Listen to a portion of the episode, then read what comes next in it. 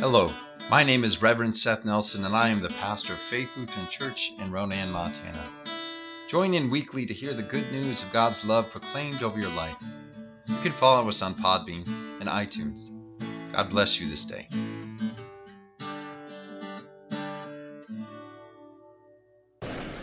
Well, grace and peace to you from God our Father and our Lord and Savior, Jesus Christ. Micah chapter 6 begins with the Lord saying, Rise, plead your case before the mountain, and let the hills hear your voice. O my people, what have I done to you? And what have I wearied you? Answer me. The Lord recalled how he had freed them from Egypt, delivered them at the hands of Moses, and saved them from their enemies like King Balak as they moved to occupy the promised land. The Lord had clearly been faithful to them throughout it all. The kingdom of Israel, on the other hand, had been faithless in return. In the verses that come, come next, seemingly voiced by the prophet Micah on behalf of the people, we are given the impression that the people sought to appease God through sacrifice. The prophet said, With what shall I come before the Lord and bow myself before God on high? Shall I come before him with burnt offerings, with calves a year old? Will the Lord be pleased with thousands of rams, with ten thousands of rivers of oil? Shall I give my firstborn for my transgression, the fruit of my body for the sin of my soul? Facing what seemed like the wrath of the divine, the people sought common answers of their time and place to appease our Creator. Sacrifice seemed to be what uh, God was after in one way or another. After all, do not great upheavals force us all into a place of sacrifice, whether we choose it or not? Natural disasters like forest fires, droughts, earthquakes, tornadoes, or hurricanes, for instance, force sacrifice out of everyone in, the, in their path.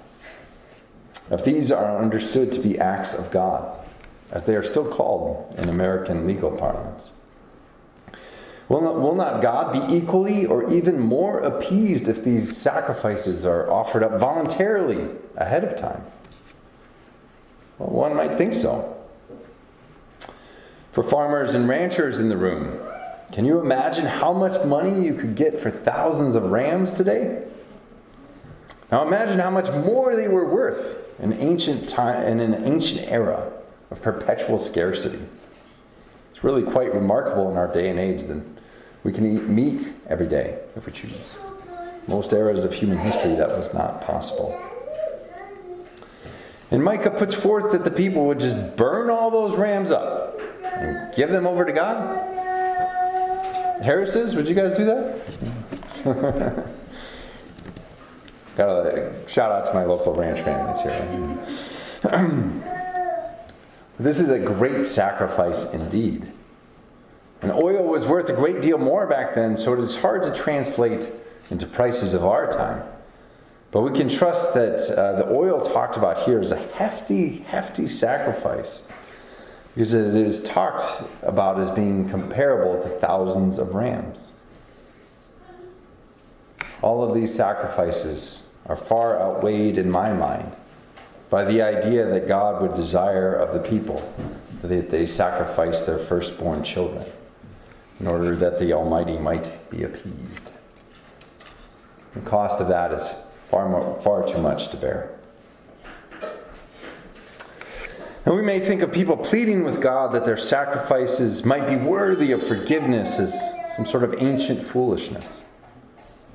But how many of us plead with God that we might be considered worthy in God's eyes based on what we have given up? It is tempting to think of our relationship with the Almighty in transactional ways, falling into the trap of believing that God desires what we can give up as an offering before we can be made worthy of our Maker. There's a lot of what I like to call Santa Claus Christianity out there. The belief that good people get rewarded for their good deeds and acts of faith, while bad people experience misfortune in straightforward ways on account of their bad deeds. With this kind of mindset, the most sacrificial person in pursuit of faith should be rewarded the most, right? While those who do not spend their time praying, worshiping, giving to the poor or the church, and so on and so forth, should receive no favor from God. Those with a Santa Claus Christianity mindset are always looking for ways and for the thousand rams that they can sacrifice so that they can earn the Lord's favor, believing that God is just waiting to get paid off somehow with what we give up. The good news we hear from Prophet Micah this week, though, is that God is not some sort of cosmic exploiter. God does not try to extract what we earn, force us into acts of faithfulness, or demand anything from us at all, really, in order to show us love. Much as we would, I, at least I hope we would never say to our own children something like, I will withhold my love from you until you grow up. Show me that you can hold down a job, earn your keep, and prove that you are worthy of my love. So, ideas about sacrifice do not come from God, but from us who are imperfect and broken. Instead, we hear from Micah what the Lord does desire. Our passage for this week ends with verse 8, which says, He has told you, O mortal, what is good. And what does the Lord require of you? But to do justice, and to love kindness, and to walk humbly with your God. Do justice, love kindness, walk humbly with your God. Instead of sacrifices of expensive herds and oils, God desires that we embody justice, we embody kindness, we embody reverence for our Maker.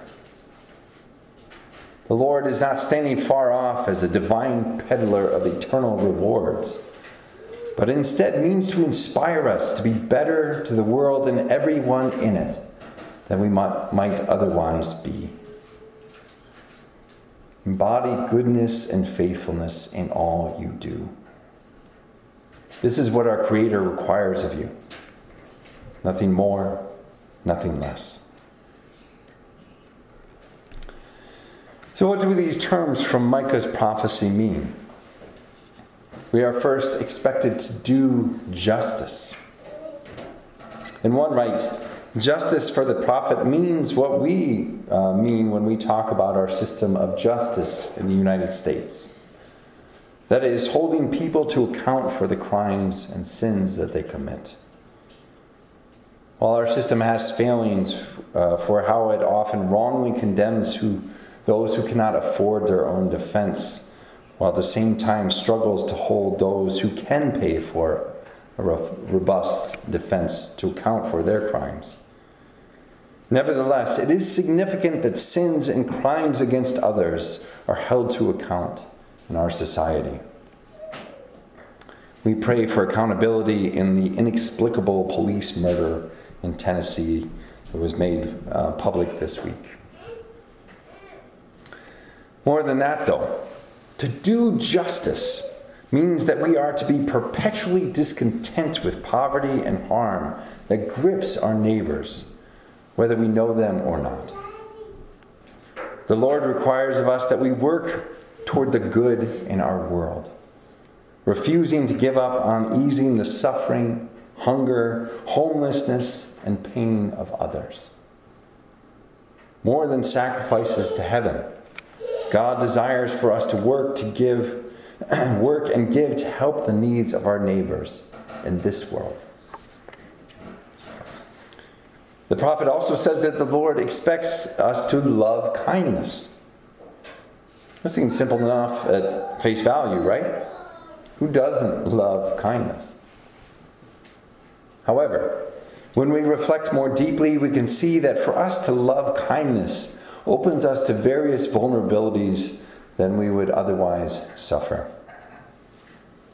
For one thing, those who embody kindness can be taken advantage of more easily than if they were, say, more standoffish and distant. It is easier to take from those who are, have more generous spirits than those who do not. More than that, those who love kindness are compelled to love the unlovable, to be kind to the spiteful, and to care for the uncaring. Sometimes it is much easier to demonize those we cannot stand, write them off, just go our separate ways, right? Instead, to love kindness means that we are called to be kind to those who do not really deserve it. In doing so, we reflect the love of God, who is kind and good to us, even though we are not kind and good in return. While most of us probably love kindness when it is shown by others to us, it is much harder to embody kindness within ourselves because of all that it requires. Finally, the Lord tells us through the prophet Micah that we are to walk humbly with our God. Here, the word, uh, the Hebrew word for humbly can also be translated as faithfully or reverently. In all we do, it is good for us to walk faithfully, faithfully with God, having reverence for our Creator. It is good for us to acknowledge in all we do that goodness comes from God. The path to justice is first shown by our Lord who embodies justice eternally. The way of loving kindness is modeled to us first by our Maker. If we walk humbly with our God as we seek to embody what the Lord requires of us, we will find a higher, truer, and nobler example of what God wants for us than we could uh, ever see otherwise. As we seek to be good, let us always plan to walk humbly with the one who shows us what goodness is.